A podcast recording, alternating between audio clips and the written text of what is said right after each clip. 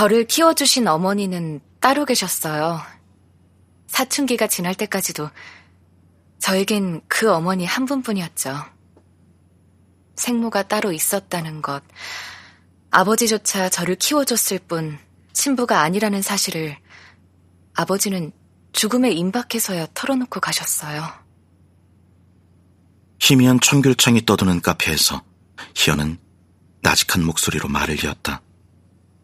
희연의 말들이 전율을 일으켜 뜨거운 기운이 정수리에서 등골을 타고 흘러내렸다. 사라진 생모는 젊은 그 여인은 어느 날 산골 아버지 집으로 아이를 낳으러 들이닥쳤다고 해요. 서울에서 야학할 때 교사와 학생으로 알던 사이였을 뿐 할머니가 동네 유명 산파였다는 사실을 어쩌다 들었을 뿐 남녀의 인연으로 맺어진 사이가 아니었는데도 생모는 얼마나 급한 사정이 있었기에 혼자서 아버지에게 도움을 청하러 그 깊은 산중 읍내까지 찾아왔을까요? 그렇게 아이를 낳은 뒤 일주일쯤 지나서 낯선 사내들에게 잠시 불려나갔다가 사라졌다니 기가 막힐 노릇이었을 겁니다. 희연은 자신의 출생에 얽힌 이야기를 비극이라고밖에 이야기할 수 없는 그 일을 말하다가 실소를 머금었다. 그녀는 짙은 해무 때문에 검은 소나무 둥치만 보이는 창밖으로 시선을 돌렸다. 잠시 침묵을 지키던 희연이 다시 말을 이었다. 수소문해 보니 생모는 무슨 일인지 모르지만 서울에서 내려온 형사들에게 인계돼 기차로 압송됐다고 하는데 이후 야학을 같이 했던 학강들을 찾아 물어봐도 아무도 종적을 몰랐답니다. 아버지가 아는 이름 송연희는 처음부터 없는 이름이어서 끝내 어머니의 행방은 찾지 못했다는군요. 당시 강학들은 모두 가명을 썼고 실명은 물론 연락처 또한 철저하게 보안 사항이어서 그들은 찾을 길이 없었고요. 그 시절 사라진 이들 중 육신이라도 발견된 이들은 그나마 다행이었다. 육신을 앞에 두고 죽음의 원인을 정확히 밝히는 데 실력해도 제대로 규명되지 않는 일들이 비일비재했지만 끝내 종적조차 알 길 없는 실종된 이들의 경우는 의문사의 범죄도 될수 없어 억장이 무너졌다. 생부와 생모의 존재는 전혀 모른다. 말 그대로 천의 고아인 셈이군요. 그래도 성장계에는 고아인 줄 모르고 잘 자랐으니 그나마 다행입니다. 뒤늦게 다시 세상에 태어나 버려진 느낌. 차라리 몰랐다면 더 나았을까요? 글쎄요. 쓸쓸하다기보다 오히려 희망이 생기는 기분도 들어요. 키워준 두 분에겐 지금도 고맙고 또 감사하지만 어딘가에 또 다른 제 존재의 셈이 존재했고 여전히 이승에 있을지도 모르니 생이 좀 더 풍성해진 느낌이랄까요? 다만 저를 이 세상에 존재하게 한 그분들이 어느 시공에 머물러 있더라도 더 이상 고통받지 않고 편안하셨으면 좋겠어요.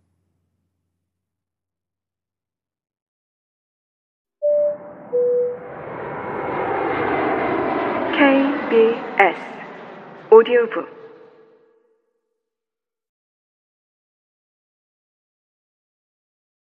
하원을 찾는 여정에 희연을 끌어들이는 건 잘한 일일까? 희연이 순하게 털어놓은 태생에 얽힌 이야기가 무모한 용기를 부추긴 걸까? 모친을 찾고 싶지 않아요? 혹 이 세상 분이 아니더라도 그분의 마지막 행로라도 알고 싶진 않은가요? 그 여인이 희연 씨의 생모라고 장담할 순 없지만 어느 정도 개연성은 충분한 것 같습니다. 물론 원한다면 쉽게 가릴 수 있는 검사 방법도 있겠죠. 야학에서 만난 교사 출신이라는 사실은 제가 아는 그 여인과 정확하게 일치합니다.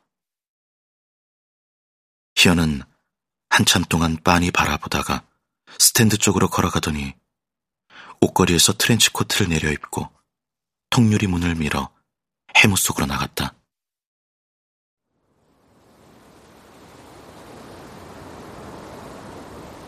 그녀는 소나무 둥치 옆 벤치에 앉아 바다를 바라보며 생각에 잠긴 듯 했다.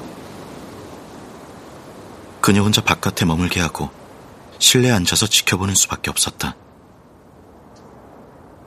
거리에서 처음 만난 남자가 남쪽 바닷가까지 내려와 아득한 설화 같은 이야기를 늘어놓고 있는 상황이 납득이 될까? 그날 광장은 같은 마음들이 모이는 용광로였으니 우리가 만났을 개연성은 희미하게 확보된 셈이지만 이런 드라마 같은 전개는 아무래도 석연치 않을 것이다.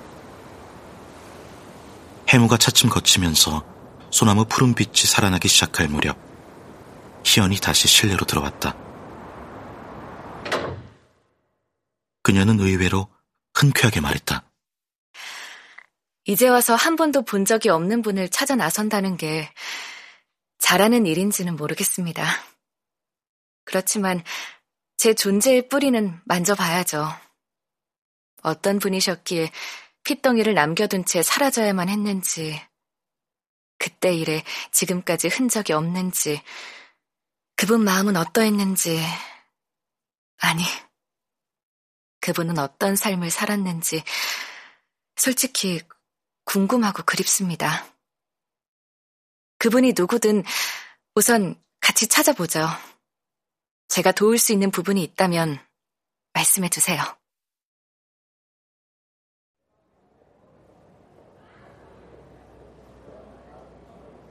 기차역 플랫폼은 높은 천장에서 내려오는 자연광으로 밝았다. 그 빛은 눈부시기보다는 천장의 격자들이 무늬를 이루는 부드러운 조명에 가까웠다. 공격적인 햇빛이 아닌 부드러운 질감이어서 청명한 아침 여행을 떠나는 네가 설렐 만한 연한 빛이었다. 플랫폼 가림해줌에서 커피를 사들고 나와 철길 옆에서 희연을 기다렸다. 하루하루가 이 즈음은 낯설었다. 매일 새로 생을 시작하는 느낌이 드는 건 기억 회로에 이상이 생긴 탓일까? 지나간 일들이 때로는 아주 아득해서 이별에 이제 막 도착한 듯한 기분이 들 때도 있고, 어떤 순간은 현재가 아니라 수십 년 전 어느 때 내가 서 있는 것 같은 착각이 들 때도 있다. 기억세포에 생긴 문제라기보다 하원의 젊은 아바타 같은 존재가 나타난 것이 결정적인 이유일 수도 있다. 생명의 신비라는 말로 간단히 치부하기에는 오묘하고 깊은 생태계 운행이 새삼 놀라울 따름이다.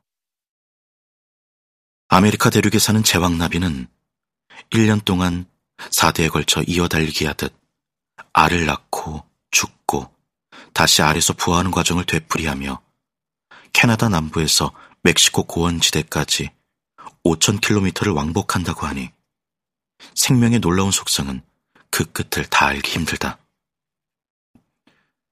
멕시코에 이르러 나뭇가지 수많은 나비들이 매달려 겨울을 날 때 숲은 몇백만 마리가 열매처럼 나무에 가득 달려있는 장관을 이룬다. 멕시코인들은 이 나비들이 매년 찾아오는 망자의 혼이라고 여긴다니 그들에게 그 시기 나비들의 숲은 삶과 죽음 사이를 잇는 중음의 공간인 셈이다.